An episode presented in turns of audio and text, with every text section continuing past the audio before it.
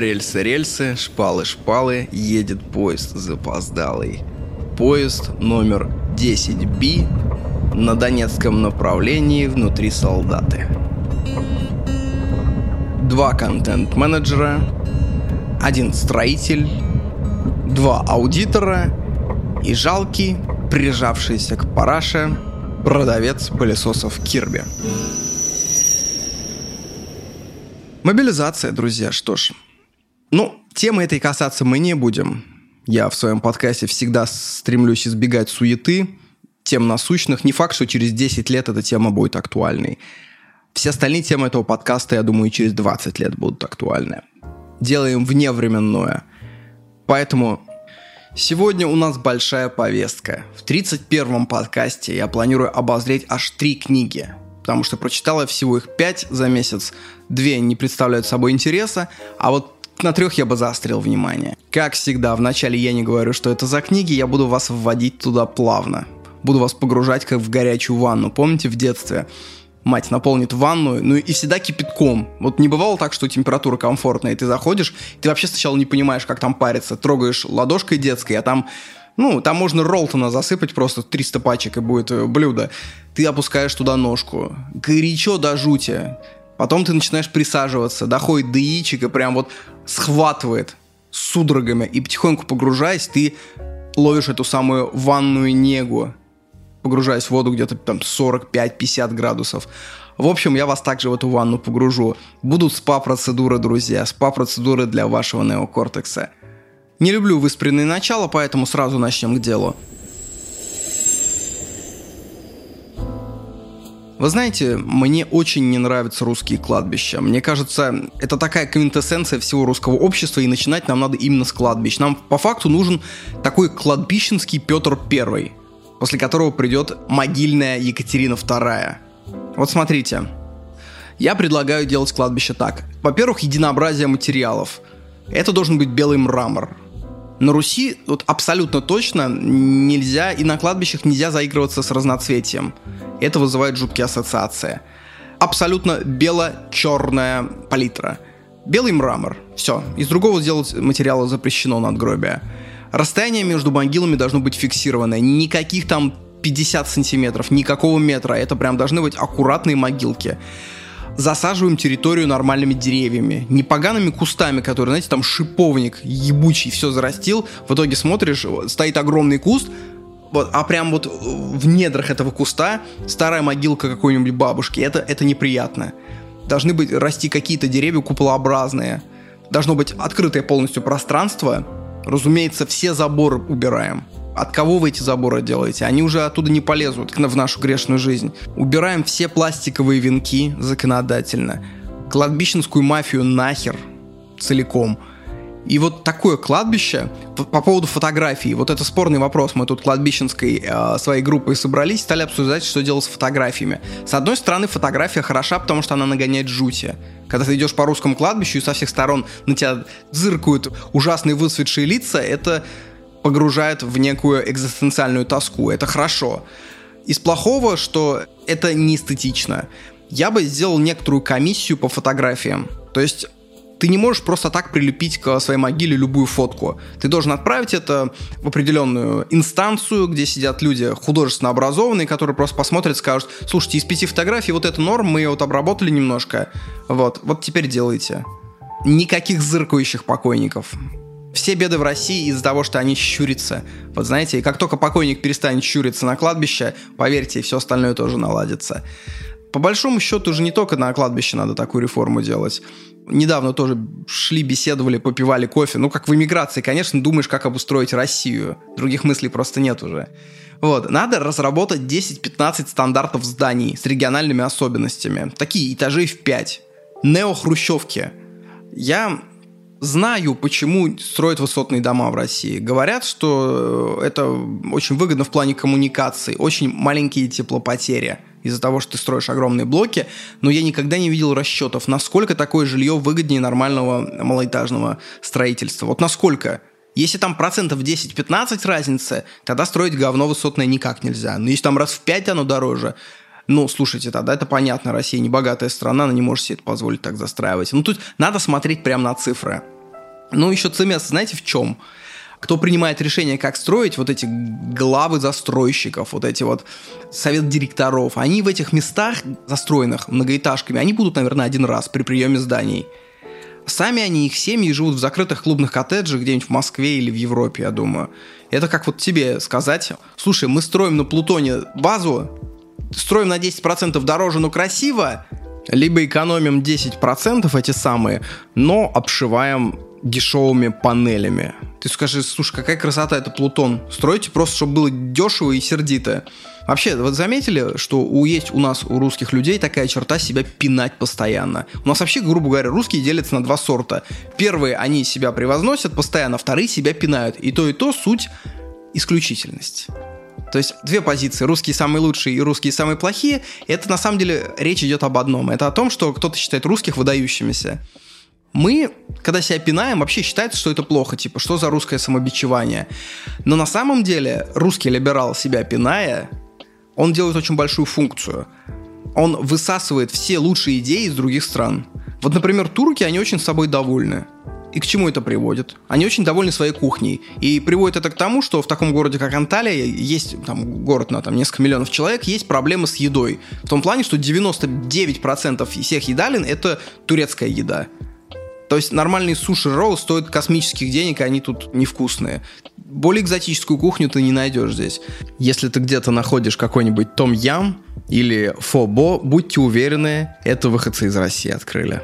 То есть, и это я видел в куче стран мира. То есть, нации, довольные собой, они как будто перестают пылесосить, что ли, другие идеи. Русские в этом плане самые собой недовольны, и поэтому Москва, вот условно в плане кофе, Москва – это, наверное, столица мира. Кофейного. И в плане еды, наверное, тоже одна из столиц мира.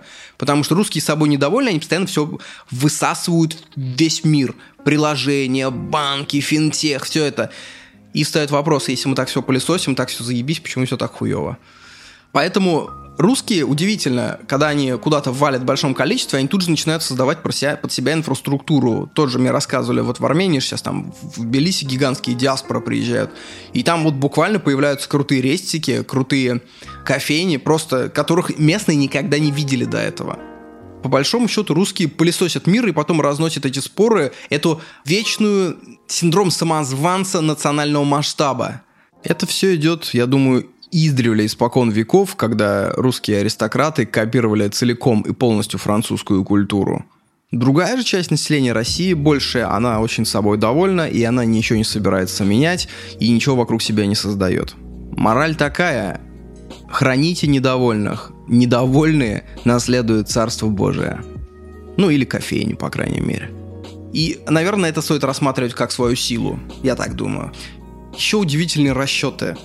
Вообще считается, что люди, которые уезжают из России куда-нибудь там на Гоа, на Бали, они это преподносят часто как успех. Ну, типа, вот, смотрите, моя попка в бикини на Нуса-Дуа давит океанский песочек. На самом деле, поездки в Гоа, на Бали и прочие экваториальные кайфовые места – это для бедных русских. Это вот очень необычная точка зрения, сейчас я ее поясню. На самом деле, это очень рациональный шаг для бедного русского. Не для нищего русского, а именно для бедного. Потому что Россия, как северная любая страна, она для богатых. Чтобы в Москве жить по кайфу, хорошо, как ты считал, надо тратить что-то очень близкое к там четыреста-пятьсот тысячам рублей в месяц. Тратить, подчеркиваю, не зарабатывать. Чтобы жить прям, ну, комфортно, чтобы снимать хорошую квартиру, чтобы не спускаться ни в коем случае в метро, чтобы не выезжать за пределы ТТК никуда, чтобы входить в приятные места, кушать вкусную еду, получать доступ к хорошим продуктам. Надо иметь примерно эти деньги. То есть это для богатых. Это даже уже, я не знаю, пятьсот тысяч человек, которые тратят в месяц, это уже, наверное, даже не средний класс. Потому что зарабатывать он должен, значит, больше. В Москве все очень круто.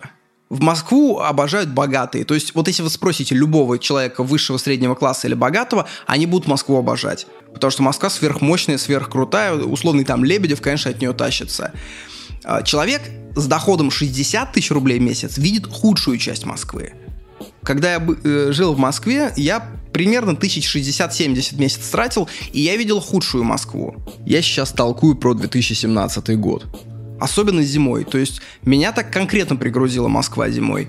Потому что ты живешь за пределами ТТК. Разумеется, ты снимаешь квартиру где-нибудь в станции за семь-шесть до МЦК, ты видишь панельки, ты видишь страшную перенаселенность, абсолютную серость, очень плохого качества продукты, злых людей, и то есть, тратя условно тысячу долларов, ты страдаешь.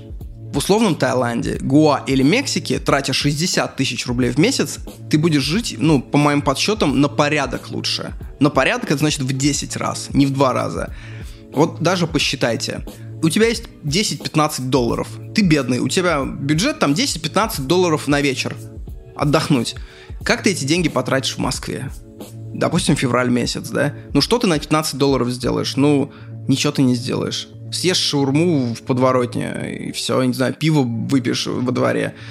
В Таиланде на пятнадцать долларов ты можешь взять бутылочку рома, манго, сесть с девочкой у океана, ночью купаться там, вести беседы. Все, это уже принципиально другой уровень отдыха. Уровень жизни, я бы даже сказал. Поэтому север, он или для богатых, или для страдающих.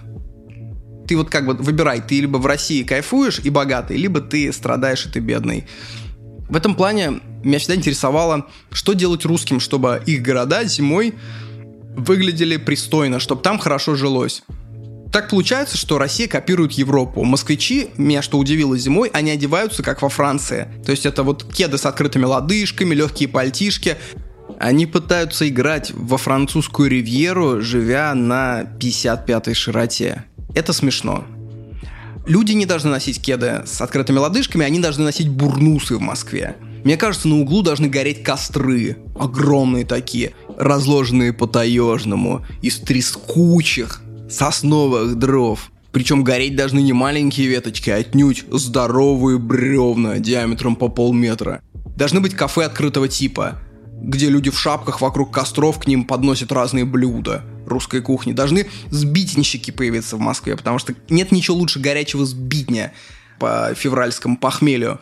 Надо прекратить посыпать все реагентами. Я понимаю, что будет много снега, надо вывести дворников, пускай они расчищают такие тропинки. Потому что, когда нет снега в Москве, это сверхтоска. Даже приезжая в любой город России после Москвы, ты радуешься банально тому, что есть снег. Потому что снег, он отражает вот это скудное освещение с небес, которое идет зимой, и так очень бедное, и делает мир хоть чуть-чуть светлее. Когда его нет, на самом деле у меня такое ощущение, что Москва обитает эм, зимой, знаете, как на фотоаппарате. Вот так вот ткнешь, ну или на смартфоне ткнешь центр, и вот так ползунок яркости просто наполовину опускаешь. Вот Москва зимой — это она. Нам не на кого смотреть в этом плане. В таком климате, как мы, не живет никто. Если мы возьмем Скандинавию, во-первых, это не совсем то. Во-вторых, самый крупный город, там Осло, это шестьсот тысяч населения. Больше больших городов уровня Москвы в таком климате в мире не существует. То есть русским этот код придется делать фактически с нуля. На самом деле, ругать себя — это, конечно, не чисто русская история, не чисто русское изобретение.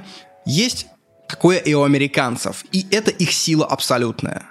Я сейчас хочу перейти к книге. Книга называется «Трусливый ястреб», про вьетнамскую войну. Откровение военного летчика, который два года э, воевал в Южном Вьетнаме. Я думаю, все знают, что такое вьетнамская война шестидесятых годов. Ну, вкратце прям, если вы знаете знаток истории, просто вы закройте уши, я не знаю, это сходите, помойте себе банан на кухню. Вьетнамская война. Вьетнам был колонией Франции, потом обрел независимость, потом стал ареной противостояния между СССР и США. США за... был за юг, за южные провинции Вьетнама, в столице в Сайгоне. СССР был за север, в столице в Ханое.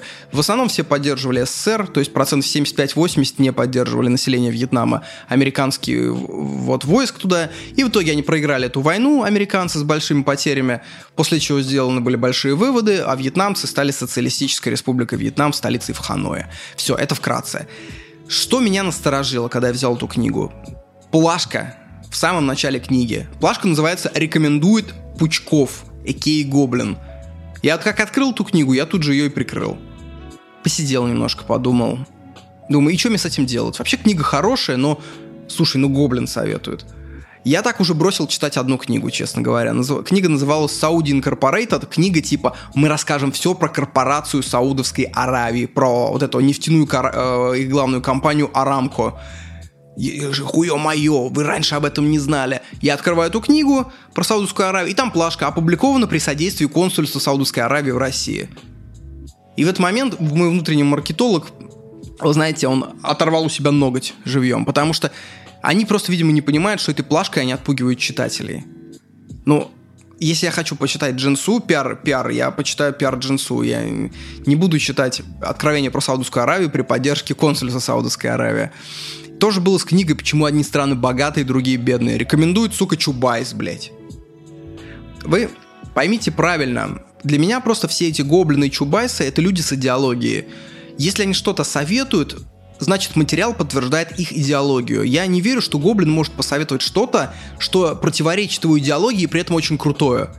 Вот, например, что-то там против Советского Союза, против Сталина. Если это очень крутая книга, он ее никогда не посоветует, потому что она просто противоречит его идеологии. То есть все их эм, открывание рта в публичном пространстве — это подтверждение своей идеологии. Они как бы постоянно ведут этот чемпионат. Ты постоянно играешь в эту игру. Я таких людей в жизни стараюсь избегать, честно говоря, которые... Вот главный нарратив в которых «а я, я же говорил», «а вы не помните», «а я же говорил» — это удивительно душные люди. По поводу Пучкова, кстати, я уже давно, месяца полтора назад, как его забанили, посмотрел с ним интервью, я его немножко проанализировал, насколько я смог, и такой, знаете, коммюнике маленькое по Пучкову, абсолютно отстраненным глазом я хотел посмотреть на него, и вот я сейчас его предлагаю. Во-первых, Пучков гоблин, он антинационален. Он не признает существование русской нации как субъекта. Это очень важно. Как объект он признает. То есть для него нация — это население, которым надо править. То есть это как, знаете, в доме считать, что первичен Жек, а ну, как бы население дома вторично. И если не будет Жека, население дома как бы и не нужно, получается. И разбежится, и начнет посреди квартир жечь костры. Первичность государства. Тут, знаете, это как корреляция, как по телевизору восхищаются северными корейцами. Типа, они усердные и неприхотливые. Помните, был сюжет? Типа, ну, готовы работать за небольшие деньги, хорошие и неприхотливые. Сюжет по федеральному телевидению был. Просто за такие сюжеты в любой демократической стране руководство канала слетает, вот, знаете, до того, как оно нажмет кнопку «Опубликовать». Потому что, ну, прикиньте, вот вы живете в многоэтажном доме, и Жек вам в какой-то момент говорит: «Вы что-то дохуя требуете, жители? Мы решили вас выселить. Вместо вас вот сейчас приедут хорошие ребята из колонии, приедут цыгане. Они будут меньше требовать. Вы хотите, чтобы двор был убран, и вы при этом не хотите платить нам деньги. Ну вы что?» Такой Жек просто увольняется в первый день. Для меня тоже это как бы является аксиомой, что счастье, богатство и свобода русского человека в России, оно первично. Русского я тут имею в виду, любого россиянина, не придирайся к словам. Всякие цели, индустриализации, бам и освоение космоса — это вторично. Если как бы есть деньги, если есть возможность, с удовольствием. Но никогда не надо ставить цель против метода. Гоблин очень плохо верит в свободу выбора отдельно взятого человека.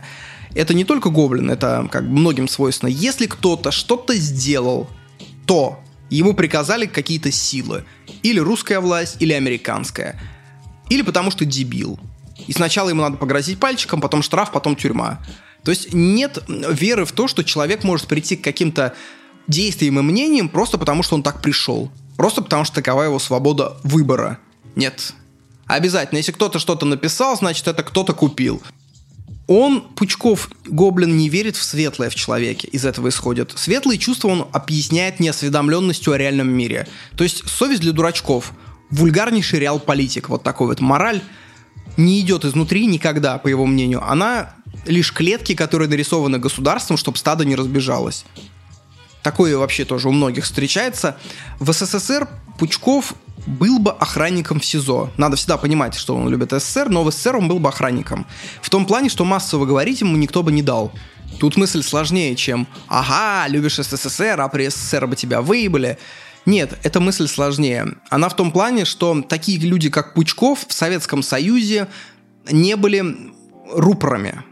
Если вы откроете любую советскую аналитическую передачу, вы увидите очень интеллигентных людей, которые говорят очень э, старомодным московским таким вот говором. Удивительно, что... Вы знаете, да, что у нас до революции было куча говоров, и они при СССР все исчезли не потому, что такая цель была, а потому, что просто московскими дикторами и дикторами на радио набирали обладателей московского говора только. И то есть, когда ты слышишь, как власть с тобой разговаривает на московском говоре, ты вольно-невольно тоже на него перестраиваешься. Поэтому мы сейчас все говорим на московском говоре практически. Пучков очень вульгарный материалист. Я, это я объясняю, почему бы он при СССР бы не был никогда фигурой публичной. Очень вульгарный материалист. Типа, а чё Галкин начал против войны? Он же тут кормится, он чё, дурак, что ли? Где он больше заработает, как в России? Вот он не марксист, его нельзя называть советским человеком. То есть в СССР вульгарный материализм, это была одна из э, статей, по которой как бы публичных людей шпыняли только так. То есть если в ком-то заподозривали вульгарный материализм, все. Пучков — это такой разочарованный советский человек. Он близок к КГБ, эн ка вэ дэ ментально, да, но он не близок к партии. То есть в СССР, если бы Пучков в семидесятых годах начал бы условно пропагандировать, я думаю, его бы, во-первых, не поняли, во-вторых, его сочли бы очень испорченным циником американского пошиба, в-третьих, я думаю, ему бы запретили говорить. Партия всегда была выше и армии, и спецслужб. Это вот то, что отличает нынешнюю Россию от Советского Союза. То есть ка гэ бэ, оно не правило в СССР, правило партия. Отсюда вот эта советская посылка про голубое небо и мир во всем мире, которая везде и всегда говорилась. То есть то, что сейчас говорят на федеральных каналах, это в СССР было невозможно. Конечно, вот такая вот открытая ксенофобия, нарочитая воинственность, такое хамоватое народничество, прямодушная заковщинка, проспиртованная зоновская нафаловщина, тестостероновая толкотня, пацанско-кальянная риторика. Нет, никогда. При этом она присутствовала в СССР, но она не проговаривалась никогда. Это все в СССР было, но это все было сконцентрировано в низах, в низшей части общества, и никогда не попадало ни в СМИ, ни в кино. Это, как знаете, в семнадцатом году, в тысяча девятьсот семнадцатом, многие начали спрашивать, откуда полезло это хамство, откуда этот азиат вылез из русского человека. Ответ он всегда был, просто он всегда концентрировался по кабакам, по железнодорожным переездам, по разным ночлежкам, и эти люди с семнадцатого года резко полезли наверх. То есть в какой-то момент в любом обществе а, копится какой-то процент маргиналов, и это не беда. Беда в том, когда это, языком этих маргиналов начинает говорить нация. Дальше про Пучкова. У Пучкова отсутствует ощущение вот этого вот аристотелевского сомнения. Помните, в подкасте про Македонского я рассказывал, что Македонскому понравилось в Аристотеле, что несмотря на то, что он был ведущим, сука, философом эллинского мира, он сомневался, он постоянно любил рассуждать вместе. Не поучать, а рассуждать вместе. У Пучкова я все знаю. Кто не знает, малолетний дебил. Все. Но это много у кого. Вообще, сказать смешно, но Гоблин мог быть полностью эс жэ вэ. Он мог быть за Black Lives Matter, он мог быть вообще за американскую повестку левую. Я встречал эс жэ вэ примерно с такими же качествами личностями. Вот один в один Пучковы. Просто они говорят, как говорится, по вектору они говорят противоположные вещи, а по модальности это то же самое. Следующее. Нелюбовь к индивидуализму на таком животном базовом уровне. Вот такой посыл. Чтобы быть индивидуальным, ты должен быть очень сильным, иначе ты должен быть в стаде. То есть оправдание для индивидуализма есть только одно – твоя внутренняя магнетическая животная сила. Ты должен быть альфа-самцом, и только тогда ты можешь позволить себе быть индивидуальным. Отсюда идет вот эта вот традиция спрашивать за шмот, за какой-то внешний вид, вот за это все, потому что тут смысл на самом деле не в том, что э, тебя пытаются развести. Смысл в том, что смотрят, насколько ты силен, насколько ты можешь ответить толпе в десять человек за свой шмот. Если ты отвечаешь уверенно, проблем нет. У нас был в школе чувак, который ходил с сережкой. Ну просто он был о пэ гэшник один такой. Ну просто он был лютый по жизни. Он сделал себе сережку, но он сколько ебал разбил за свою сережку. Ну то есть он постоянно участвовал в драках, и в конце концов за ним признали право носить сережку. То есть то, что в базовом мире, ну, в основном является как бы базовым правом, ну, в смысле, нацепил-нацепил, хер с тобой, в России надо доказать своей силой. Вот даже его история, как э, Пучков в одном из интервью смаковал, как о пэ гэ казанские прижимают снежинок к обочине за плохую езду, вот он прям ему очень сексуально нравилось. Вот идея то, что можно кого-то прижать к обочине и спросить. Вообще, само слово «снежинка», оно очень глумливое. Сама идея о том, что люди разные, как бы, которая является тоже базовой идеей, она в кругу таких людей является почему-то эта идея глумливой. В чем причина успеха Пучкова? У него очень ясная, незатейливая мысль. В этом его харизма. Его невербальный посыл важнее вербального. То есть я уверен, что те, кто его слушает, просто процентов на восемьдесят слушают из-за того, что у него есть харизма начальника. Он очень научился хорошо играть в начальника. Причем начальника такого, знаете, советско-казарменного типа. Уверенные рубленые фразы, отсутствие сомнений, прямой взгляд, вот такая лысая внешность. то есть он, по большому счету, косплеер. Вот как, знаете, девочки тридцатидвухлетние такие тетушки приходят с магазина с покупок, идут в душ, одеваются в латексную одежду, ставят свет, софтбоксы, красятся и делают ахигао, высовывая язык, пуская слюнки, как маленькие котята, фоткаются и загружают в OnlyFans, чтобы богатые американцы заплатили им два доллара. Вот Пучков делает то же самое, только он изображает казарменного начальника. Он отрицает моральное движение общества вперед. Это, кстати, свойственно и русским националистам очень. Их посыл простой, и Пучкова, и националистов. Мир всегда был такой, люди всегда были такие. Если бы Пучков жил в начале двадцатого века, я уверен, он бы оправдывал детский труд и рабство. Потому что тогда это было более-менее нормой, было куча стран, где это можно. Просто сейчас эти явления ушли из политического сектора в уголовный и обсуждению не подлежат. Вот, кстати, вам ебучее окно Овертона, которое сейчас везде суют. Вот оно тут действительно работает, что по большому счету с рынка труда выкинули детский труд. Это же уже не либерально. Либерализм же это и есть полная свобода. То есть вы как бы... Уже это госрегулирование. Но даже самые анархисты-либертарианцы, они уже это не обсуждают. Все. То есть моральное движение общества произошло такое серьезное за сто-сто пятьдесят лет, что детский труд уже никто не обсуждает. Но по поводу книги. Книга все равно очень занятная. Она культовая среди американских летчиков. Называется в русском переводе «Трусливый ястреб». Дословно переводится «Ястребенок». С английского. Я не знаю, зачем его «Трусливый ястреб» перевели. Вот вкратце зарисовки из этой книги. Это, по большому счету, дневник. Я вам очень советую его почитать. Очень любопытно посмотреть, как в шестидесятых годах выглядела изнутри американская армия. Во-первых, они, когда приехали, они разбили лагерь посреди просто джунглей. Просто начали рубить деревья, корчевать эти пни. Вот представляете, то есть ты в день должен выкорчевать там сто пней.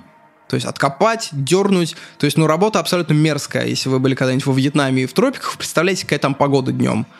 Жили они в абсолютном дерьме. То есть как они какали? Они разрезали пополам бочку, туда какали-какали, потом сверху заливали керосин и поджигали говно. Потому что иначе, ну, дизентерия, ты не можешь просто, когда там десять тысяч человек живет на пяти гектарах, ты не можешь просто говно сливать в землю. У нас в армии был чел, который в патруле, когда ходил в ночной патруль, он постоянно какал. Вот, он какал на металлический лист и разжигал костер и жарил свое говно. Вот, однажды я ходил с ним в патруль, и мне удалось понюхать. Ну, в смысле, удалось. Как бы выбора особо не было, мы ходили вдвоем, и он любил очень жарить говно свое. Ну, в армии, я говорю еще раз, если вы хотите повстречать чудиков, идите в российскую армию. Вы там столько повстречаете долбоебов, вам на всю жизнь хватит просто в ваш личный бестиарий. Так вот, в американской армии, я думаю, то же самое абсолютно. Они месяцами там не мылись. И в какой-то момент просто в СМИ американские, в какой-то газете выходит статья, как доблестная дивизия просто уничтожает вьетконговцев. И они просто эту, ну, эту газету передавали из рук в руки, и у них даже мем такой был, типа, надо только вьетнамцам сказать, что мы, говорит, гасим, а то они не в курсе. В какой-то момент на фронте, я так понял, все расслабляются. То есть страх смерти уходит куда-то далеко. Вообще, чем они занимались? Тогда был призыв, во-первых, надо сказать, в американской армии. И чтобы не угодить там, на два года... в пехоту, пехотура — это всегда пушечное мясо, он пошел на курсы вертолетчиков американские. То есть он был там три месяца в учебке, по-моему, и потом его отправили во Вьетнам. Он научился водить вертолет.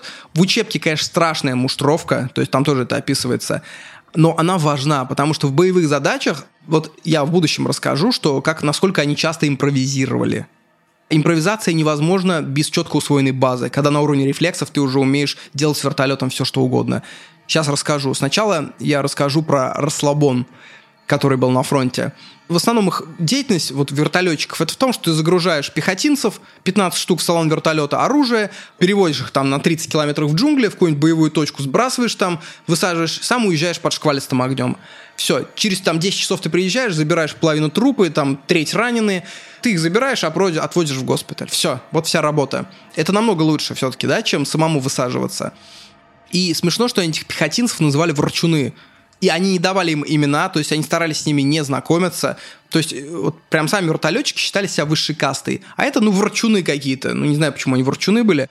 Так вот, ворчун однажды нечаянно нажал курок, будучи в этом, в салоне вертолета.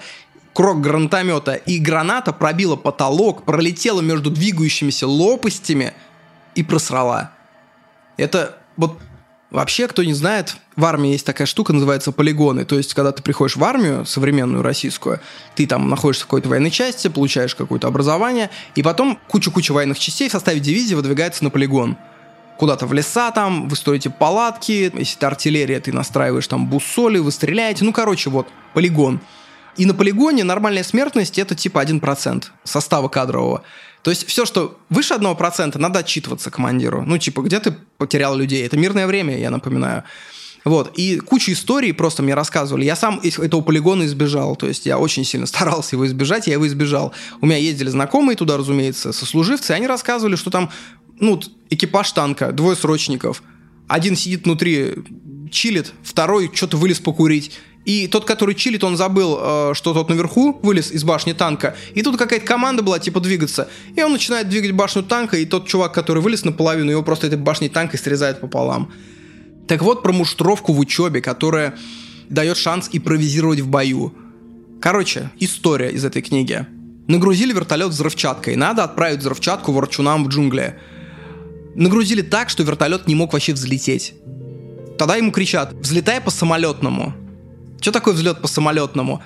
Такая стальная взлетка, представьте себе, там метров тридцать-сорок, и он начинает двигаться не вверх, а вперед, на полозьях вот этих вот, чтобы набрать тягу. Скрип, ну сами представляете, вертолет сколько весит, скрип адский, и он взлетает, набирает высоту, и вот там на высоте пятнадцать метров летит над деревьями к своим ворчунам, везет взрывчатку.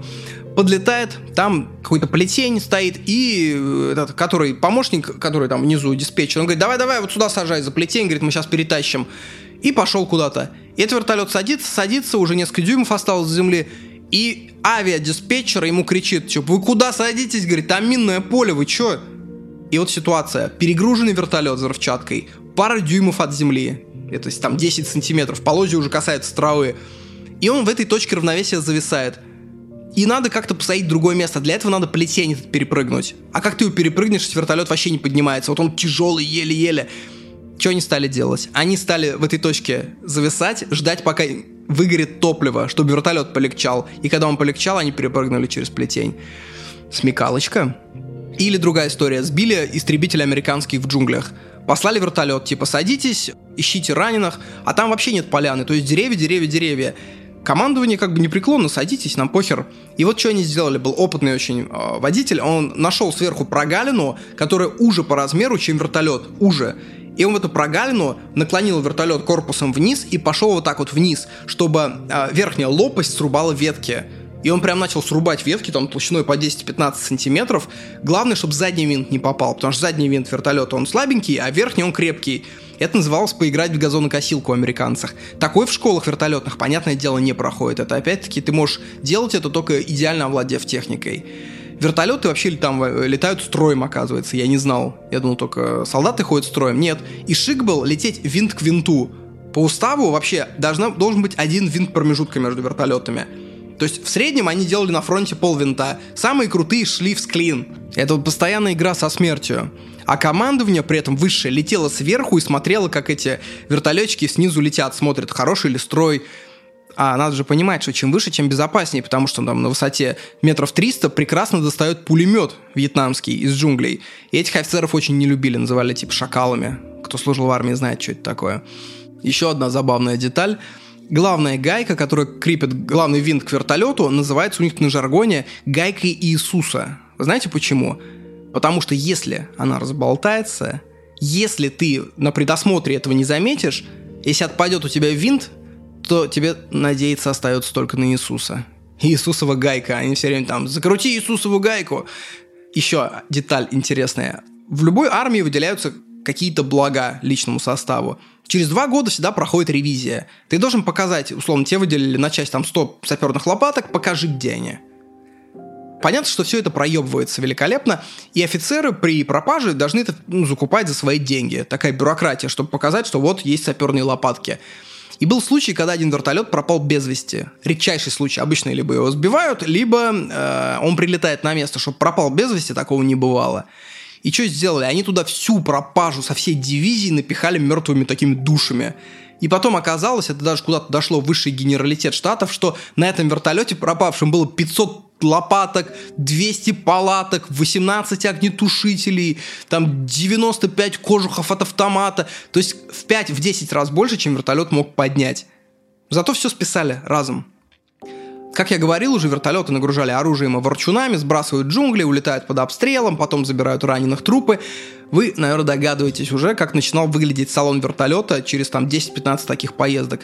Ну, примерно как убойная камера в метро Кэш энд Керри, где трупы висят. То есть куски плоти, все в крови, какие-то глаза, кишки там в приборной доске. Ну, то есть повозите пятнадцать трупов в боевой обстановке.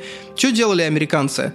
Они на мелководье сажали вертолет, и вьетнамские мальчишки за мелкий, за мелкий прайс пензой оттирали кишки все эти с салона. У меня дед дошел до Берлина, могу подтвердить этой истории. Он, они там ели тушняк какой-то около танка, он танкистом дошел. А на траке танка намотаны немцы, короче, они там проходили по окопам. То есть, ну вот ты кушаешь тушеночку, и там в пяти метрах у тебя танк, где там намотаны эти кишки, плоть немца. Как бы всем похер. То есть война делает все очень тусклым, все очень бытовым. Но этот ужас никуда не девается. Он придет к тебе потом. Об этом я чуть позже расскажу. Еще один пример. Его перевели в другую роту. Он приходит, ну, заходит в дом офицеров, чтобы представиться командованию. А там они сидят, там у них какой-то конкурс самодеятельности, что ли, там, дивизионный. Они учат какую-то песню, бухают, угорают. И он краем глаза видит, что чел за веревочку дергает в такт песни. Он смотрит... А это череп. Он дергает нижней челюстью, он привязал к нижней челюсти черепа. Это, оказывается, они выварили череп вьетнамца и повесили в баре америкосы. И вот так вот угорают. Вот, когда мыли вертолеты, эти вьетнамские мальчишки, приходили не только мальчишки. Американцам вообще запретили поход в город, потому что они от местных вьетнамских шлюх нацепляли столько сифилиса, что в какой-то момент там треть состава просто лежала в госпитале. У них, знаете, как кран такой, когда не закроешь, капает. Вот. И когда мыли вертолеты, вьетнамки, они же тоже хотят работать, они сидели на островках на мелководье голые и манили к себе. Их америкосы называли русалки. Вот. Потом они все-таки придумали, как водить шлюх. Там смекалочка-то работает. Представьте себе огромная часть, там куча-куча-куча всяких формирований воинских, КПП общий, контрольно-пропускной пункт. Часть секретная. То есть ты не проведешь никого за этот трибунал. И командир что изобрел? У него разбился вертолет, его списали. Но механики, золотые руки Кулибина, они кое-как подлатали вертолет, и он мог летать. И они этот вертолет отдали другой части. А те отдали им свою машину скорой помощи, списанную. И знаете, на карете скорой помощи, на мигалках КПП проходится просто великолепно. А внутри в твоей машине сидит десять прекрасных вьетнамских шлюх. Забавно, что они все мечтали о белых женщинах, типа, ну, надоели эти вьетнамки. Но когда из э, Красного Креста приехали девчонки... медсестры, настоящие такие чистые девочки белые, благородные, они все попрятались, американцы. Потому что они как бы поняли, насколько они дичали, насколько они греха набрались там. Когда ты долго дичаешь, ты не можешь выйти к простым людям. То есть они привыкли к полуграмотным вьетнамкам, а при виде белых женщин они резко вспомнили вообще, откуда они приехали, что они американцы, что они не варвары, что они... И это настолько шло в контраст с текущей жизнью, что они застыдились. Вот вам еще криповая история от него.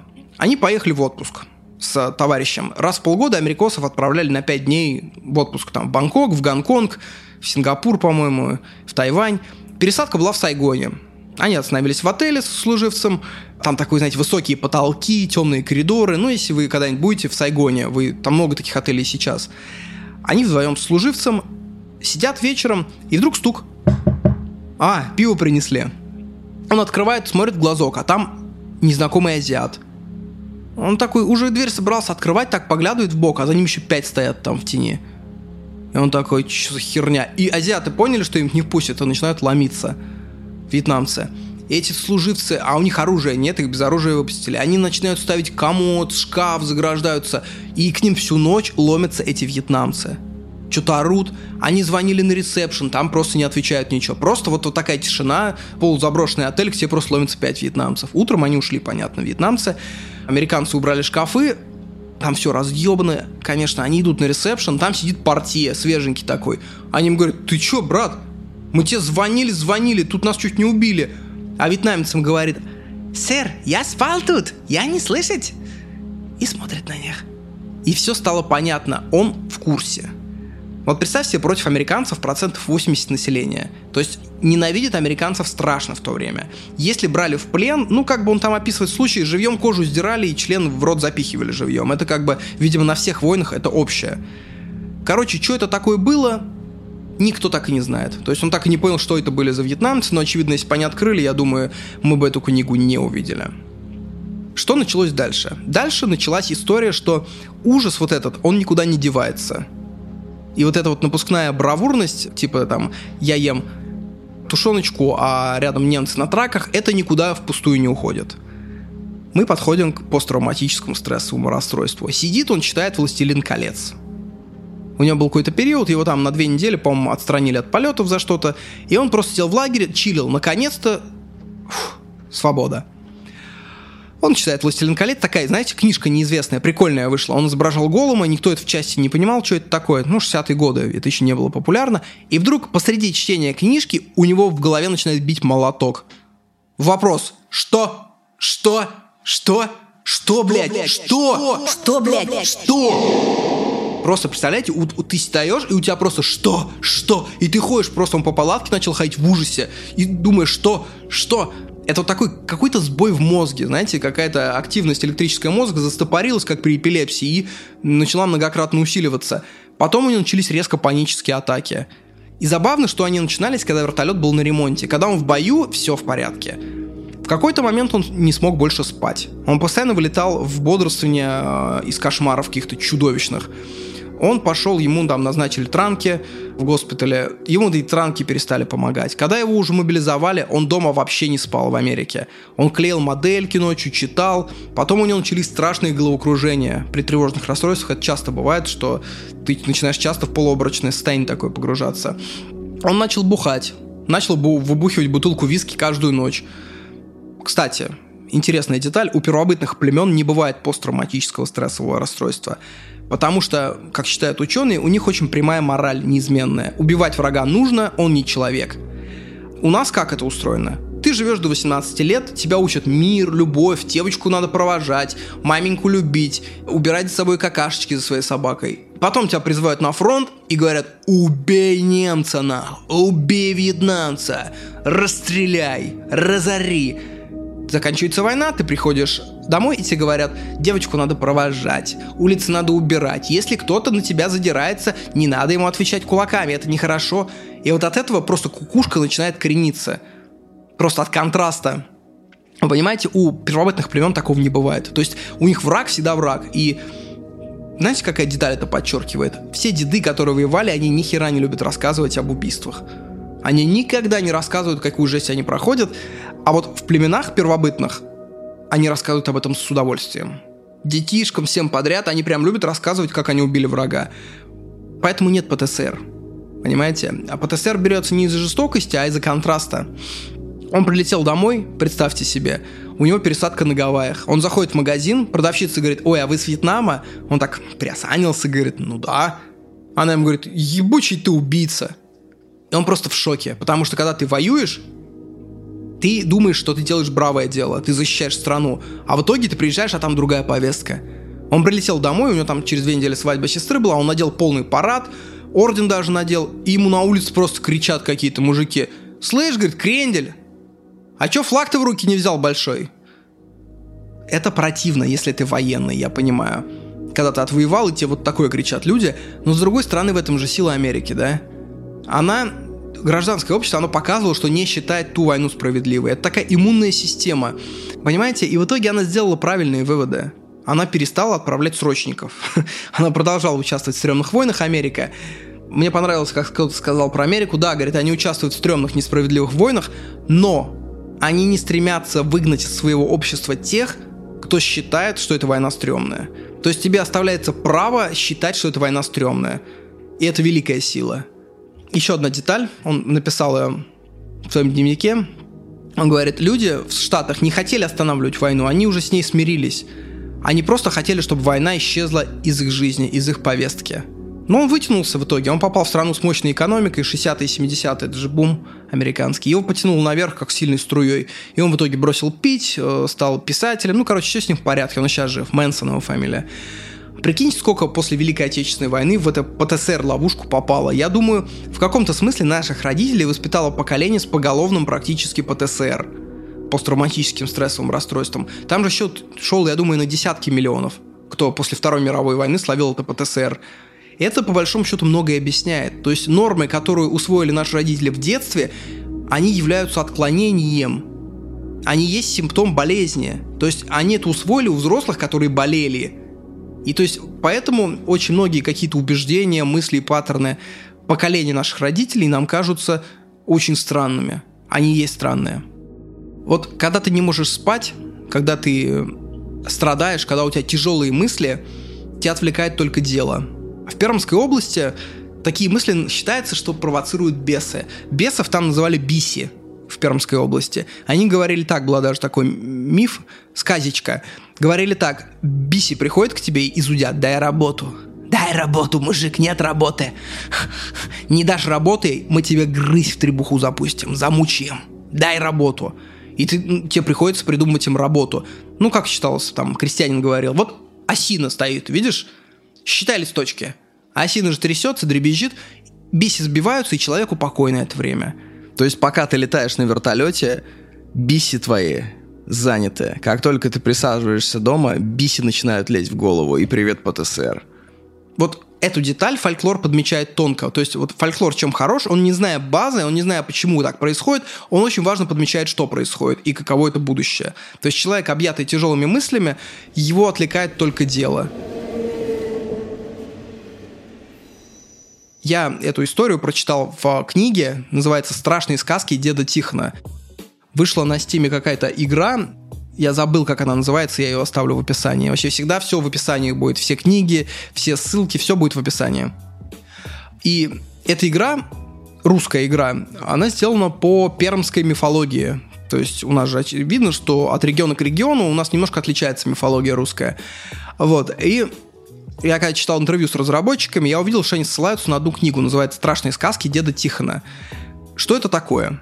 Это лингвист, это филолог из Перми, который живет в наше время, ему там лет пятьдесят-шестьдесят, наверное.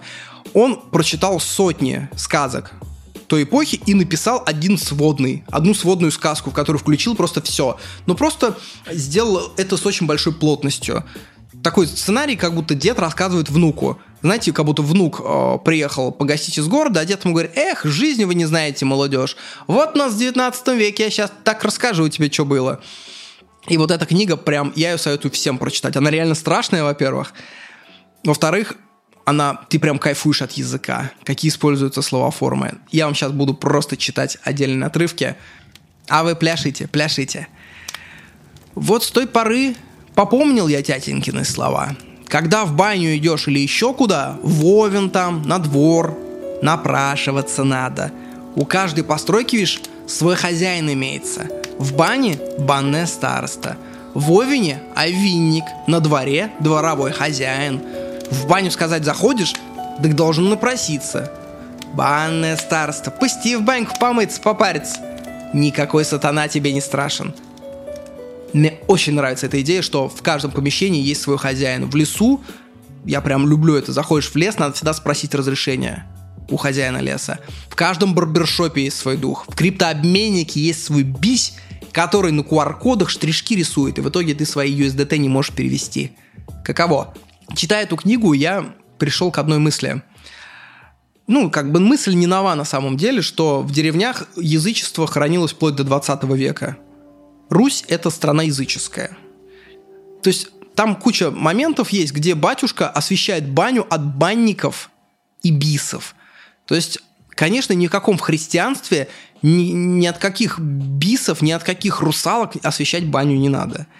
По сути, в деревнях христианство русских стало, как оно задумывалось в Древнем Риме. Иисус – верховный бог, эдакий Зевс. Остальной пантеон богов поменьше. Под Иисусом – мелкие башки. Их главная задача – это выдача справедливости. Они не субъектны. Вне людей их нет, жизни у них нет, у этих мелких башков. Их смысл – наказывать за грехи и миловать за добро. Это такой вендинговый аппарат. Только вместо шоколадки и кофе-латте за пятьдесят пять рублей он выдает справедливость или кару. То есть э, русские люди старой эпохи, они вершили справедливость через духов и мелких башков своих. Это такая распределенная система, бог. То есть э, единобожие — это автократия, а тут такая, знаете, демократия происходит. То есть ты сделал дерьмо, э, судебная система плохо работает, но зато тебя покарает дух бани, например. И как своенравные эти боги. Вот мне нравится, что, например, Богородицу они включают в пантеон богов. То есть там Богородица вполне себе участвует в людских делах, ходит по домам. Хотя в традиционном христианстве, конечно, Мать Христа никуда никогда не ходит. Она как бы умерла, и все. То есть она святая, но она никуда не ходит. В русских мифах Богородица идет по земле. Видит, баба работает. А на дворе воскресенье. Она к ней подходит и говорит: ты что работаешь в святой день? Вот за это ты будешь и наказана. Это же чисто греческий миф про Афину Палладу и Арахну, которая, помните, Арахна, женщина, она хвастала, что она умеет плести лучше всех на свете, и возгордилась так, что Афина превратила ее в паука и сказала: вот и плети до конца своих дней. Если про Богородицу миф точнее рассказать, а он того заслуживает. Короче, слушайте, у одной женщины, у одной бабы, во-первых, там слово баба, слово женщина — это из другого лексикона. У бабы обосрался младенец. И вместо того, чтобы вытереть его подолом, уже нормальная деталь, да, уже красиво зашло. Она вытерла пуком соломы. И Богородица в, том, в тот момент проходила вдоль луга и увидела, и говорит: баба, а ты чё хлебом ты жопу вытираешь? А баба давай дерзить, типа: ты-то, Богородица, сама вся в белом, поди б не вытерла жопу своему Иисусу платьем. И Богородица такая: ну ты чё, говорит, оборзела, что ли? Вот теперь, говорит, вы все будете, вся деревня голодать за твой поступок. И все, и наказал ее голодом, и всю деревню. Это прям классическая коллективная ответственность. То есть коллективная ответственность — это прям исконная человеческая. Во всех древних племенах коллективная ответственность работает на ура. Батюшка в, на Руси — это волхв. Помните, были волхвы до того, как пришло христианство? Оно и сейчас популярно, конечно. Гадалки, таро. Это никуда не ушло. Языческая Русь здесь. Русь — страна не христианская, она языческая и иисусная. Вот так вот можно сказать. Ведь христианство, оно бывает, как любая музыка, как любая культура, бывает высокая, а бывает народная. Вот понятно, что народ все эти доктрины Феодора Дафнопада византийского и Фомы Аквинского не читал никогда и не понимал. То есть высокое христианство от него прошло далеко. Это довольно сложная философская доктрина, и... Что делал народ? Он проецировал христианские символы на языческую подложку, как проектором. В итоге все святые стали богами. К тому же Николаю Угоднику обращались как к античному богу обычному. Мне вообще, кстати, нравятся древние мифы тем, что ты можешь начерпаться старого поведения. Вот конструкция античного мифа, любого, хоть из Библии, хоть это. Кто-то прогневался и тут же убил кого-то. Мы-то как? Мы, если прогневались, мы стараемся там подышать, отойти куда-то в сторонку. А тут базовая реакция просто... И в первобытных обществах, во всех, этой грани тоже нет. Есть же, да, теория, что между внешним событием и твоей реакцией стоит промежуточный этап осмысления. Типа весь мир нейтрален, ты сам решаешь, каким смыслом наделить события. То есть тебя, например, облило водой, и у тебя не должна реакция идти сразу. То есть это твой выбор, твоя реакция. Событие случилось, а ты дальше выбираешь сам реакцию. Этой теории учат на эм би эй за двадцать пять тысяч долларов в год. Вот, забирайте бесплатно, пожалуйста. Вот у первобытных обществ вот такого уровня осознанности не было. То есть ты прогневался, ты убил. Все. И вы знаете, эту книгу, если у вас есть дети, наверное, подумайте десять раз, чтобы читать, потому что книга страшная по своей сути. Если вы любите страшилки... Садитесь темной ночью, вечерком, включайте приглушенный свет и читайте эту книгу. Она небольшая, страниц сто пятьдесят, она того стоит. И напоследок давайте я вам зачитаю одну сказку оттуда, очень интересную сказку. «Как банник украл младенца». «Я еще молодой был, старушка одна все приставала. Давай, говорит, Егорушка, научу тебя, как девок присушивать. Есть присушки-то такие, как скажешь, ни одна девка не устоит. Вся твоя будет, делай с ней что хоть. А мне-то ни к чему, я парень видный был, уста медовые. Девки и так липли, вежливость оказывали. Вот я и не терялся. Ох, грехи наши тяжкие, ничего нет на свете слаще греха. Знаешь ведь, поди девки старые бывают. Вот они меня шибко любили, как вечер вызывают. Егорушку, пойдем да пойдем». Нам там что-то помочь надобно. А помощь-то известное дело, какая требуется. Но наказ родительский помнил свято. Как к бане или к овину там идешь, обязательно напрашиваешься. Хозяин овина, будь милостив, пусти на ночь переночевать. А ежели еще и подношение сделаешь, совсем ладно будет. И все ласково получалось, и сатана никакая не брала. Так-то вот. А дедушка Карп рассказывал такую историю. Все как есть было. Сами-то мы не из богатеньких, так себе жили, семья большая была. И был у деда брательник младший, Яков. С младшенькими в семье сам знаешь, как получается. За столом у него самая малехонькая ложка. А хозяйство делить так ничего не достается. Худо младшеньким в семье, как подрастут. А тут как раз не урожай, сушь великая настала. И по полям с иконами ходили, и молебен во дарование дождя отслужили. Но Бог, видать, испрогневался. Не послал дождя ни капли. Над деревней вихрь пыльной ходит. Хлеб уж пополам с мекиной пекут. Не знали, как до осени дотянуть. Тут, считай, по-современному призыв подошел. В солдатчину забирали. Раньше-то у старосты бывало все расписано, какому двору очередь рекрутов отдавать. А в тот год выпало богатенькому мужику. Вот он и приходит к нашим. «Дай вам Бог здоровиться, времена тяжкие настали, година лихая, надобно всем по-соседски делиться. У меня вон в хлебушек в амбаре сохранился, запасец какой-никакой имеется. Не надобно ли помочь? Вон у вас семеро по лавкам, а в амбаре пусто». Прадед-то смекнул, с чем мужик пожаловал. Человек он крутой был и нраву строгого. Так и рявкнул: «Хорош лясы точить, сказывает рыбу свою, не то за порог». А тот: «Сынок у меня слабенький, не задался, да и бабу еще не знает. Ему погулять чуток, девок пощупать, силы набраться. А тут, как назло, рекрутщина. Не выкупите ли билет наш? Я вам хорошо отплачу». Жаль младшенького, да совсем уж приперло, с голодухи уж пухнуть начали. Ударили по рукам, выпало Якову безвинно пропадать на армейских харчах да полках. У солдат-то, известное дело, вся наука через задницу палками вбивается. А перед уходом выговорил Яков себе отвальную неделю, и все за счет богатенького мужика, чтобы ни в чем отказу не было. Вся деревня от его чудачества веселилась, а родители, зная, только девок своих за подола держали, чтобы Якову не попались. Вина ему было хоть залейся, жрал в три горла, куда только лезла, и все не натешится. В солдаты, почитай, как в могилу провожали. А тут удумал: желаю в санях прокатиться с бубенцами, чтоб все как на масленую неделю было. Богатенький-то мужик рад стараться. Надо же такое удумать. Солью всю дорогу у моста засыпал, на мосту по щиколотку. Запрягли Якова лошадей самых ярых и вслась накатали. Песен бабы попели, натешили душу, а последний денечек подходит. У Якова сердце все изгрызло, тоска забирает. Всю остатнюю ночь молился, чтоб Господь легкую службу даровал, чтоб не убило ни в какой баталии. А утром собрал узелок и был таков. Только матушке в пояс поклонился, да иконку ее поцеловал. Она-то потом долгонько убивалась. Сыночка кровиночку родную за три пуда хлеба да овечку продала. А в то время в нашей же деревне баба одна на сносях была. Обрюхатила не ко времени, в самую лихую годину. Ну да, против естества не попрешь. Бабам им на роду написано брюхатить да детишков рожать.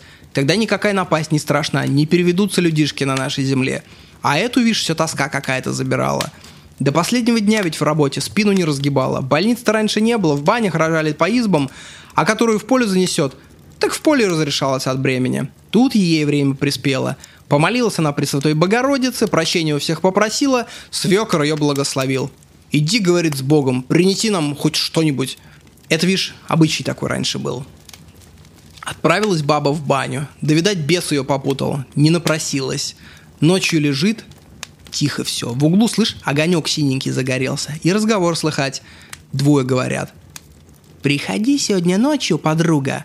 У меня квартирантка». «Одна чай?» «Одна. У нее ночью младенчик будет. Вот мы их и задавим. Давно я человеченки не пробовала». У родильницы аж испарина по телу пошла. Ребеночек забился. «Так она, может, напросилась?» «Не, забыла. Вот и наказание будет. Знатную пирушку устроим». Баба с полка соскочила, света не взвидя, из бани кинулась. Свекр ее отругал, да обратно отправил, перекрестя: «В избе, вишь, погано, народ. Тогда ведь семьями не по одному жили». Вернулась баба, а огонечек уж не горит. Тут-то все у нее и началось. Отмучилась, откричала, девку родила. Тело белое, гладкое, волосики тоненькие вьются. Да вот опять незадача, ножницы в предбаннике оставила, пуповину-то нечем резать. Пока обернулась, Время какое-то прошло. Заходит в баню, а девчонка ревмя ревмет, аж заходится от крика, вся пятнами пошла. Испугалась баба, сиську в рот сунула, а девка-то и куснула ее. Так ведь до крови, с зубьями, видать, родилась. Тут остальные на крик сбежались, стали говорить неладно, мол, что ребеночек с зубами. Нехорошая это примета. Кто-то уж убить ладился, да баба не допустила смертоубийства.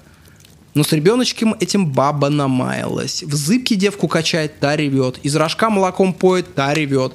Трепицу под ней меняет, та ревет. Никакого покоя нет от ребенка. Так баба у зыбки и просидела шестнадцать годков. Всю доченьку байкала. А та ревет, ест, пеленки марает, а расти не растет. Ну ни капельки за шестнадцать годов не выросла. Яков к тому времени со службы вернулся. Был он в разных баталиях, а турку, когда воевали, ранило его так, что и лечить не взялись дохтура. Вот и отпустили додому помирать. Шибко злой он до жизни вернулся, уж за тридцать поди было. Страны чужедальние повидал, а что же он еще из нормальной человеческой жизни видел? Ничего, казарма да плац, плац да казарма. На воле-то разгулялся, одно что силушка позволяет. Сорвал Одинов с мужика шапку, баню на угол поднял и зашвырнул туда шапку. Гони, говорит, штоф. А то баню разбирать придется. Мужики-то не серчали, тоже ведь люди с понятием. Угощали его сколько могли. Ну, не век, не век же дурака валять. А тут такое дело получилось. Загуляли они, Яков про битву похваляется, где и приврет чуток, силу свою показывает. А мужики да парни, знай, подзауживают. И про бои охота послушать, и самим в грязь лицом не ударить. У нас, говорит один мужик, баня есть. Вон, хозяин раз пошел туда, в предбаннике еще услыхал, что хлещется кто-то. Дверку отворил, а там банник с банницей друг другу парят. Каменка клянущая, не утерпишь, какой жар от нее идет. Мужик испугался, убежал, а другой пуще страху нагоняет. Там, говорит, нечисто. Утром, как хозяева зайдут, каменка теплая, все чисто выметено, прибрано. Боятся они теперь. А ты, Яков, не испужаешься? А там и море по колену. Спорим, говорит, что пойду туда в полночь, камень с каменки выну и живой вернусь. Ударили по рукам, а баня-то та и была, где девка родила. Полночь пробила, собрался Яков, молитву сотворил, крестик поцеловал и пошел. Входит, что за диво, каменка горячая, веник в углу подрагивает, будто кто сейчас заметал. Схватился Яков за камень, а выдернуть-то не может, тужился, тужился, не получается. Тут синенький огонечек в углу засветился, вышла из-за каменки голая девка. Хвать Якова за руку, а он выдраться не может, пальцы как железные. Тут ты мне и попался. По что ходишь по ночам, где не след? По что тревожишь? Так я за камнем, красавица. С мужиками он поспорил. Дурья твоя голова. Они ж над тобой надсмеялись. Не подвластна человеку баня с полночи до петухов первых. Так что ж делать-то мне, голубушка? Научи ради бога. Научу, коль пообещаешь в жены взять. Посмотрел на нее Яков. Ладная девка. Стан крепкий, бедра белые. Грудью ни одного ребеночка выкормит. Да ты чай чертовка. Нет, солдатик, не чертовка я, живая христианская душа. Что ж ты тут такое страшное время делаешь? Служу я, солдатик. У кого не велено сказывать. Ну как, согласен за себя взять? Девка ты ладная, да только боязно мне. Вот так раз, ничешеньки не боялся, в полночь в нечистое место пошел, а тут забоялся. Всякое в солдатах повидать пришлось, а такое впервой. Ты чай под венец-то не пойдешь? Коль согласный, так велишь, как и будет. И в церкву пойдем, и к родителям моим. Ну, решился? Да что ж сделаешь с тобой? Решился. Ну, коль поладили, слушай меня. Ничегошеньки не перепутай. Хозяин меня просто так не отпустит. Его обхитрить требуется. Завтра в полночь сюда же ступай. Как синенький огонек засветлится, выйдет к тебе мужик страшной. У него ты меня и просватаешь. Мужик тебе скажет, невесту, мол, выбирай, которая тебе люба. Приведет тебя в помещение, там двенадцать девок, все на одно лицо. Но ты не тужи. Коли рассмешить сможешь, без оплошки выберешь. Как все залыбаются, смешки пойдут, бери ту, у которой зубы белые. Это я буду. У остальных зубы желтые. Потом он предложит тебе приданое выбрать. Там два мешка будет. Правый не бери, в нем все горести человеческие. Настоящее приданое в левом мешке, что я за шестнадцать лет праведной службы заработала. Одежду для меня не забудь. «Понял я, красавец, только мне к мужикам зазорно без камня. Ты бы уж подмогла». Улыбнулась девка, а зубы у нее и правда белее снега белого. «Эк, незадача. Вот, держи». Смотрит Яков, девка камень взяла, да легонько так вынула из каменки. И не стало ее, и огонек погас. как задули его. Вернулся Яков к мужикам, а они смеются. «Че ты, солдат грустный, пришел? Не иначе тебя банница околдовала, чертовку высватала». Бросил Яков камень на стол. «Может, и правы вы, мужики». На том веселье закончилось. Извелся Яков, весь день в думах провел. Как быть? Одному жить с тоски в петлю полезешь, а за старого какая же девка пойдет? Ровнюшки-то уж все в бабах, ребятишек не по одному и не по два имеют. Решился-таки. Ближе к полуночи в баню пошел, на лавке примостился, сидит, ждет. Тут огонечек синенький засветился. Каменка затрещала, вышел из нее мужик. Косматый, брови до под глаз достают, руки как бревна, шерстью поросли. «Зачем пожаловал, солдатик?» «За хорошим делом, за сутовством. По невесту, дяденька. Скучно одному жить стало, а у тебя, слыхал, товар имеется?» «Есть у меня товар, а не спужаешься?» «И это? После турки? Мне сам черт не страшен». «Ну, смотри, у меня девок много. Только ежели ошибка выйдет, не отпущу я тебя. До скончания века будешь в услужении». «Да к чё, дяденька? Назвался груздем, полезай в кузов. Где твои девки?» Отступился банник, каменка жаром пыхнула, чело отворилось, и оказался Яков в помещении просторном. Стоят перед ним двенадцать девок на одно лицо. Побродил он, каждую разглядывает, а в глазах у них тьма тьмущая, мертвые глаза. Тут Яков споткнись, а девки зубы оскалили, засмеялись. Ну и женишок идет, спотыкается. Глянул Яков, у всех зубы желтые, а у одной белеются. Ухватил ее Яков за руку. «Вот, мол, моя невеста». Остальные пропали, как будто их и не было вовсе. Нахмурился банник. «Ладно, твоя взяла, хорошо выбрал. Повезло тебе. Теперь приданное выбирай». Тут Яков не растерялся, сразу за левый мешок ухватился, грохнуло что-то изрядно. «Хитер, гад», — сказал банник и исчез. Очнулся Яков, в бане стоит, а рядом девка. Оделась она. А сейчас, говорит, веди меня в избу, где ребенок плачет. Приходят они в избу, баба у зыбки сидит, качает, байкает. А ребенок ревет, заливается. Подбежала девка к зыбке, схватила его. Да как бросить через левое плечо, и топором расколола. «Кого растите?» — кричит. Глянули родители, а на полу чурка осиновая. Девка отца с матерью обнимает, целует. «Я ваша дочь настоящая. Меня банник подменил, когда ты, маменька, за ножницами пошла. шестнадцать лет он меня в служанках продержал, а вы чурку осиновую байкали. Я к вам не одна пришла. Вот жених мой. Не глядите, что не ровнюшка мне. Яков меня из услужения спас. Кабы не он, сидеть бы у банника до скончания века». Замечательная вещь.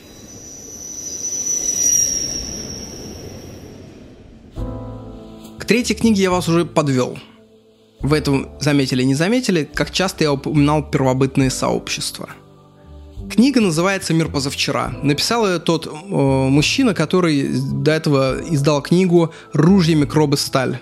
И это абсолютно замечательная вещь. Я ее еще не дочитал, книга там что-то семьсот страниц, но это абсолютно кайфовые рассуждения опытного старого антрополога, который говорит просто обо всем. Он сравнивает, главная идея книги о том, что есть... общество современное, есть общество первобытное.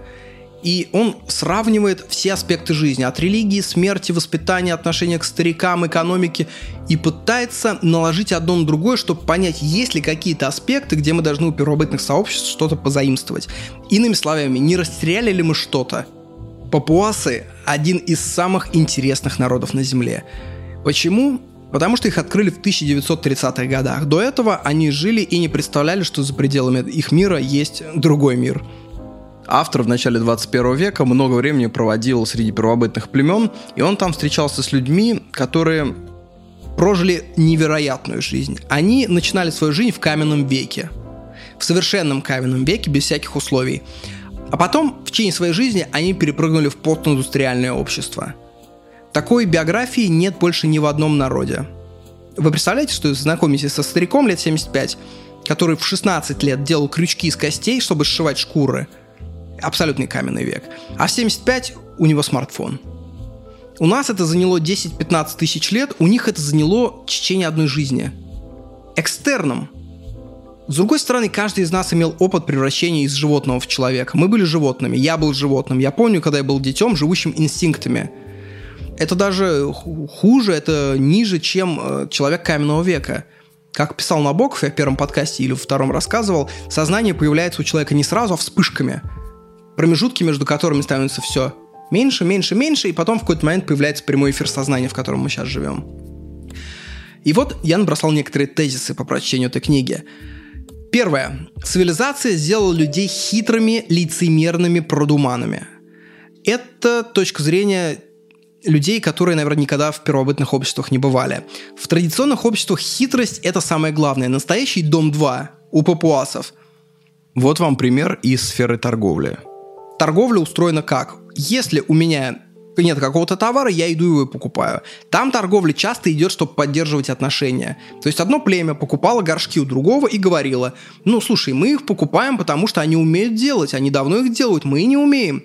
Потом между племенами началась война, и племя за неделю научилось делать горшки. То есть это была уловка, в которой никто не сознается даже сам себе о том, что торговали, они покупали горшки, чтобы был мир. Другой вопрос. Вот многие считают то, что ой, свобода была в первобытном обществе, никаких виз, иди куда хочешь, весь мир твой. На самом деле это, мягко говоря, не так. В Папуа люди жили, люди, живущие за сто километров от океана, не знали, что есть океан. Там шла постоянная, перманентная война всех со всеми. То есть союзы племен менялись в течение года несколько раз. И поэтому самое главное, что надо было держать в голове, это кто с кем в дружбе. Жизнь человека тогда протекала где-то в диаметре пять-семь километров. Дальше он в свою жизнь не выходил. Через пятнадцать километров другое племя, которое говорит на другом языке.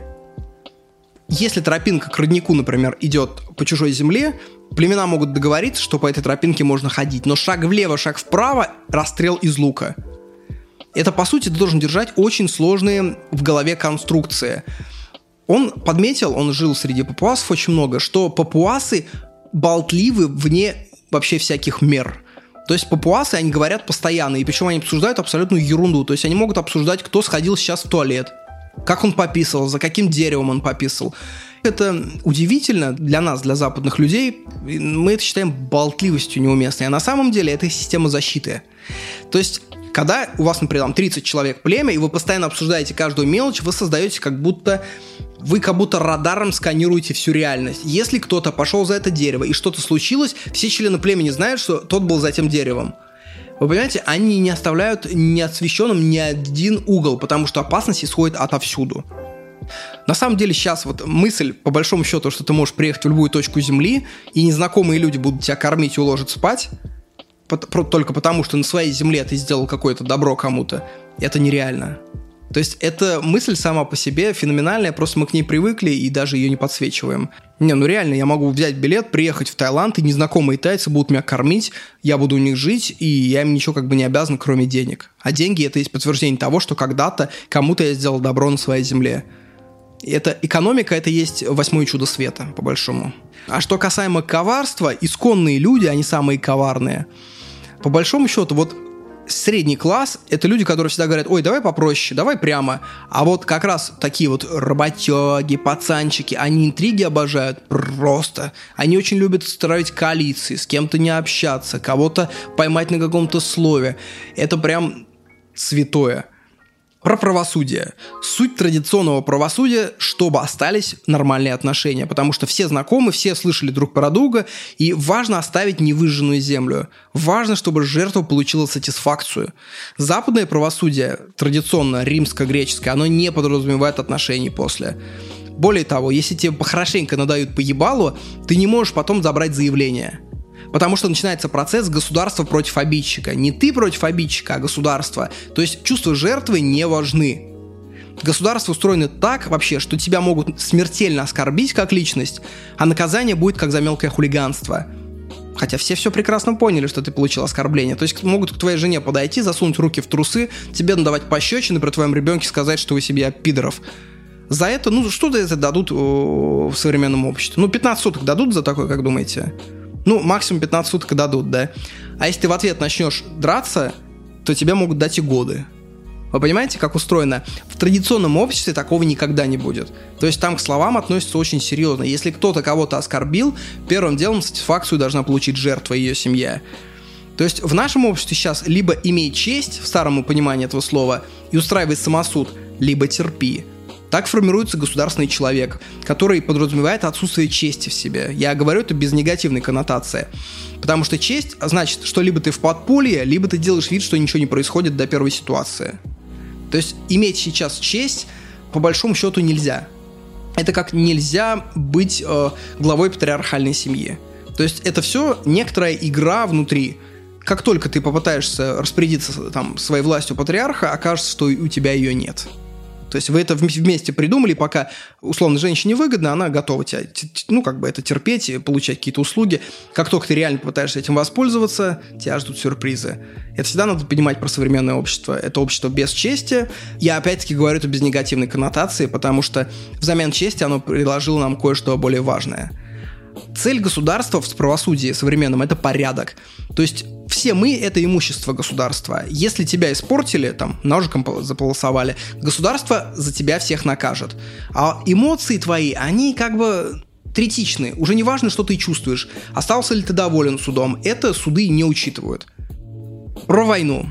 Древнее общество первобытное подразумевает эндемичную войну, то есть тотальную войну. Она была не изобретена американцами, как считается, она была исконной. То есть шестилетние мальчики в древних племенах носят с собой ножи. То есть и ножами прекрасно их учат воевать. Не было самопожертвования. То есть если трое папуасов идут, на них напали, одного ранили, остальные двое убегают. Там нет э, понятия вытаскивать друга под шквалистым огнем из, из э, перестрелки. Более того, они очень относятся к страху, интересно. Они очень тревожные, очень параноидальные. И там нет вот этого культа посмотреть своему страху в глаза, который вот этот мачистский культ, который есть на Западе у нас. То есть, если им страшно, они говорят, ой, мне страшно, я побежал. То есть, там главное сохранить свои жизни. Почему их завоевали европейцы? Потому что европейцы могли выставить профессиональную армию. А в традиционном обществе, то есть, война устроена так, что ты пять часов сеешь и работаешь на огороде своем, потом идет там три часа война, потом ты остаток дня сеешь. То есть ты не можешь воевать условно неделю, потому что у тебя просто кто-то должен продовольствие собирать. Когда пришли европейцы, первым делом, по-моему, там пришли то британцы или голландцы, они купили свинью, они застрелили свинью на глазах у папуасов, чтобы показать силу огнестрела, и сказали: так, молодые люди, щиты сдаем, война окончена. Война шла двадцать шесть тысяч лет. Знаете, что произошло? Папуасы сдали все свое оружие. В дальнейшем пятьдесят тысяч папуасов контролировались полицейским, констеблем и их помощником. Тремя людьми. пятьдесят тысяч. Знаете почему? Потому что папуасам понравилось отсутствие войны. Появился медиатор, появилась монополия на насилие. В этом и есть суть государства. Поэтому мы платим кучу денег ему и его чиновникам, чтобы просто получать невиданную свободу в том плане, что ты можешь выйти в город и ходить, не боясь получить топор от соседнего племени. Поэтому мы отдали свою честь за право... Как тебе сказать? Честь отобрали у всех. А раз чести нет ни у кого, это не так больно. Взамен чести мы получили совершенно невиданную свободу в плане передвижения. Но удивительно, что сначала европейцы вызвали вспышку насилия. Когда они прибыли к маори, это новозеландские очень воинственные племена, маори каким-то образом раздобыли, у них, видимо, купили мушкеты. И чем они занялись первым делом? Они пошли в племена, с которыми давно воевали, у которых еще не было мушкетов, и перестреляли их всех. Тотальная война подразумевает убийство детей, изнасилование и убийство женщин, изнасилование беременных. То есть это тотальная война. Это не то, что изобрели там коварные капиталисты, так было всегда. Маори получили картошку. Картошка, на самом деле, это сверхбонус для войны, потому что, имея картошку, ты можешь путешествовать в три раза дальше, чем имея другие овощи, которые были у маори. Они поехали на тысячу километров и там всех убили и изнасиловали. Когда мушкеты оказались у всех оставшихся племен, войны остановились. Смысл воевать, когда у всех мушкеты? Когда у тебя дуэль на шпагах, в этом есть смысл. Потому что ты можешь учиться, обучаться. Когда у тебя два калаша, и вы идете друг на друга, смысла войны нет никакой. Это только в американских боевичках перестрелки такие сочные, по полчаса длятся. В реальности это бам-бам-бам-бам-бам и покойник. Вообще, американские фильмы голливудские, они очень обуючивают насилие, делают его каким-то теплым домашним, как летит вот эта пуля, как стружка сыпется на лицо, в кого-то попали, он такой «Джек, я ранен!» Ощущение, как будто, знаете, так немножко тянет, такая боль, знаете, бывает, когда тянешься или когда массаж тебе делают, больно делают, то есть приятная боль. То есть не кажется, что это чем-то ужасным. Такие легкие эмоции под пачку чипсов. На ужас натягивается защитная пленка. В реальности сцена войны и перестрелки, это, знаете, это Ларс фон Триер, это девяносто процентов зала выходит в первые пять минут. Если бы показали реально, как выглядит война, как, я помню, смотрел «Дом, который построил Джек» в кинотеатре в Москве, попивал винишко и смотрел, как просто люди выходят после сцены, где он утенку отрезает лапы. Короче, европейцы остановили войны папуасовские. Шокирующая вещь. Абсолютно, ведь нам говорили колониализм, как это плохо. На самом деле они остановили все эти войны, и папуасы начали торговать очень активно. Скажу, может, шокирующую вещь. Лучше жить при товарище Сталине, чем при племенном обществе, где тебя ебнут топором из-за угла. При Сталине все равно расстреливают меньше. Удивительно, но и СССР, и Германия в двадцатом веке потеряли меньше людей, погибших из-за насилия, чем среднее племя папуасов за это же время. То есть мировые войны, революции, все равно погибло в процентах людей меньше, чем в среднем папуасском племени. Просто это выглядит там немножко иначе. Там погибает, условно, там один-два человека в год, кажется, ну фигня. Но там племя состоит из семнадцати человек. То есть ты, прикинь, ты за год теряешь убийствами там одного-двух родичей каждый год. Рождают снова, там его убили, и это просто тысячелетиями шло. Но не стоит думать, что все племенные сообщества воинственные вот такие. На самом деле они все разные. Он там не только на папуасах, он там и на индейцах, и на эскимосах, и на всяких русских племенах на Крайнем Севере. И вот что он выработал. Есть народы, которые войны не ведут постоянные. Почему это происходит? Есть две теории. Первая, скучная, это что чем плотнее среда, чем, тем лютее война. То есть любое животное начинает быть агрессивным, если его посадить в клетку к другому животному на небольшое расстояние. Второе, более интересное, оно называется безнаказанность. То есть там, где размеры племен были одинаковыми и по силе они были одинаковыми, войн не было. Войны начинаются, когда есть одно большое племя, есть маленькое, потому что большое племя очень хочет вырезать маленькое. То есть войны зачастую, вот и с Маори, я уже говорил это, да, то есть войны кончились, когда все племена получили по мушкету. То есть для человека очень соблазнительная идея безнаказанного насилия. В этом плане мораль, скорее всего, это следствие опаски за свою шкуру. Когда из-за того, что ты изнасилуешь женщину, тебя отрежут яйца, твой мозг начинает придумывать мораль. Почему так делать нельзя, почему насиловать нельзя. И чем дальше мы от того общества дикого, тем надежнее мораль в голове, и дальше связь от страха за свою шкуру. То есть, понятно, что современный человек не думает, что я не, не насилую, потому что мне отрежут яйца. Он просто как бы знает, что насиловать нельзя, и придумывает мораль, что это плохо. Как только люди попадают в первобытное общество, большинство людей становятся насильниками, убийцами. События современности это очень хорошо показывают. Условно, дай всем мужчинам кнопку. Кнопка называется «трахнуть». То есть такой пультик, ты подходишь к любой женщине, нажимаешь «трахнуть», и она тут же говорит «пойдем переспим». Мне кажется, если такую раздадут, большинство мужчин ею воспользуются, этой безнаказанностью. Большинство мужчин, я думаю, процентов семьдесят, просто если они точно удостоверятся, что это безнаказанно, и потом будут трахать всех без спросу. У женщин это устроено иначе. Видел пост в интернете омерзительный, называется «Женское порно». От такой сорокалетней, уставшей, разочарованной женщине. И она говорит, что женское порно – это не секс, а когда ты разводишь мужика на покупке. То есть я беру твою кредитку и покупаю, что хочу. Я беру себе сапоги на твои последние деньги. И это омерзительно, и я понял, что она попала прям в цель. Бабы презирают озабоченных мужиков сильно. Чтобы понять, насколько они их презирают и насколько это естественное ощущение, представь, что тебе в личку постоянно пишут бабы в интернете. Типа «Привет, ты такой красивый, а купи мне лак».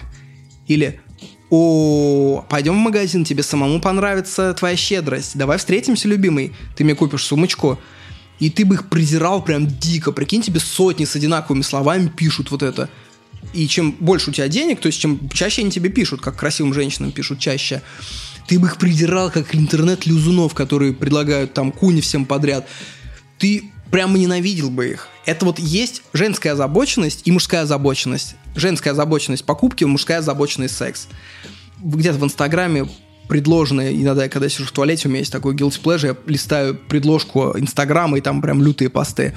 Там шутки про то, что, ну, типа, такое от лица женщины, типа, шутки вида мужчина спрашивает жену: «Дорогая, у нас остались деньги?» Она говорит: «Нет».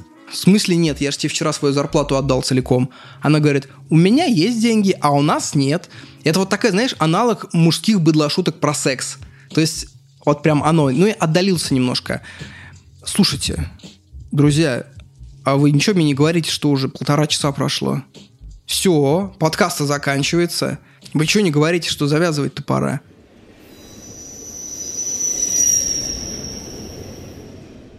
Знаете, я, по большому счету, сегодня даже не касался э, материалов из канала «Говорят книги». У меня есть закрытый канал, куда я... У меня есть такое удовольствие, я читаю книгу, и какой момент мне показался ярким, либо интересный факт, либо интересное рассуждение, либо забавное словечко. Все это. Я это фоткаю, обрезаю и кидаю в свой закрытый канал. Туда имеют доступ люди с Patreon и с Boosty. Вот, я ссылки, конечно, оставлю в описании. Там уже больше тысячи скриншотов, это все доступно сразу, то есть можешь прям отлистывать восемнадцатый год, смотреть, какие книги я читал. Обычно я в подкаст вставляю оттуда отрывки, тут у меня даже такая плотность, что я даже ничего туда не вставил. А там еще две книги, про которые я не рассказал, которые я назвал нелюбопытными, но на самом деле отрывки из них тоже очень интересные. Были отрывки про то, как копится старый капитал в европейских семьях, рассуждения на эту тему, что такое безопасный индекс изъятия, там были юморески из книги про деда Тихона, на самом деле там много чего. И вот в этот чат можно войти, в канал, потому что есть еще и чат «Говорят люди», это закрытый чат подписчиков, в котором двести человек, и на самом деле... Умные люди пользуются им очень хорошо, потому что там сидят по-настоящему люди, как говорится, anybody who is somebody, как у нас в Саратове говорят. Ну, там, то есть, сидят э, люди, которые владеют авиашколами, люди, которые оперные певцы там из Англии, русские, разумеется, биологи из Стэнфорда. То есть, и по сути, можно задать вопрос и получить данные, которые, ну, ты никогда не нагуглишь просто. То есть, тебе могут посоветовать книгу, посоветовать какую-то историю, посоветовать, как поступить.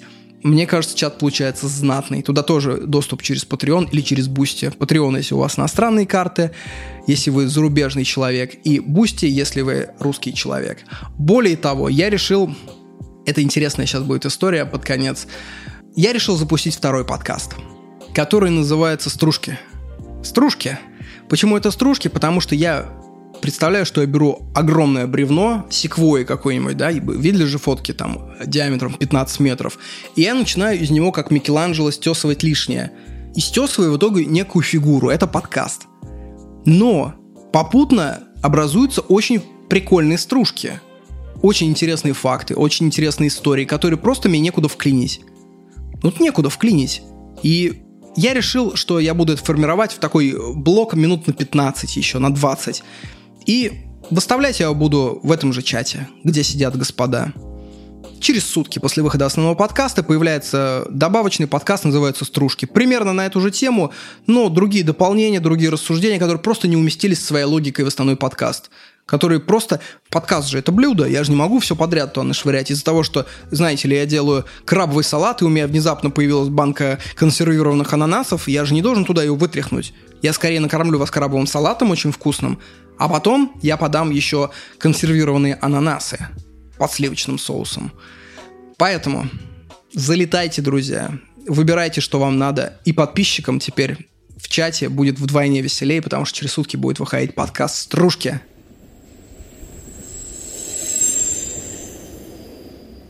Ну что ж, господа, давайте сделаю маленький каминг-аут еще под конец. Я много рассказывал про Турцию, про Османский мир. Я полюбил эту страну, но я вынужден сказать, что через семь дней я собираю вещи и отсюда уезжаю. Уезжаю навсегда. Ничего не случилось плохого, просто, как говорится, непоседник инкорпорейшн. Это моя компания. Я не поседа ебучая. Я не могу сидеть долго на одном месте. И мы решили передвигаться в Дубай и дальше на восток. Там будет видно куда. Это значит что? Это значит, будут новые видео, новые подложки из самых прикольных мест под подкаст. Это значит, я вам буду рассказывать про другие общества. Возможно, будут... очень интересные истории. Отрывки из очень классных книг. Я думаю, вы тоже от этого выигрываете. Если бы я сидел где-нибудь в Пензе, я думаю, у меня истории бы кончились довольно быстро. Прямо сейчас у меня есть такая небольшая миссия внутренняя. Я хочу посмотреть, что такое Дубай. Потому что картинка, которая складывается из чтения СМИ и всяких путеводителей, она прям очевидная. Дорого, богато, пластик, город с нуля. И мне интересно посмотреть, есть ли что-то за пределами этой идеосферы. Я точно узнал, что там есть очень интересные индуистско-пакистанские кварталы в Дубае, о которых никто нигде не пишет, называется район Дейра. Я попробую погулять там. Мне кажется, можно увидеть очень необычный Дубай. Постараюсь вам об этом рассказать. Поэтому, господа, гюрю-щурюс вам. В следующий раз я попрощаюсь с вами уже на другом языке. Следующий подкаст выйдет в конце октября. Всего вам доброго, хорошего. Все ссылки, все будет в описании. Неважно, где вы слушаете, все будет в описании.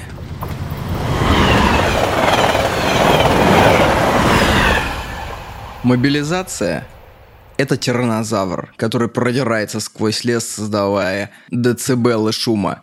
А ты – юркий велоцираптор. И никогда вам не встретиться. Аривидерчи.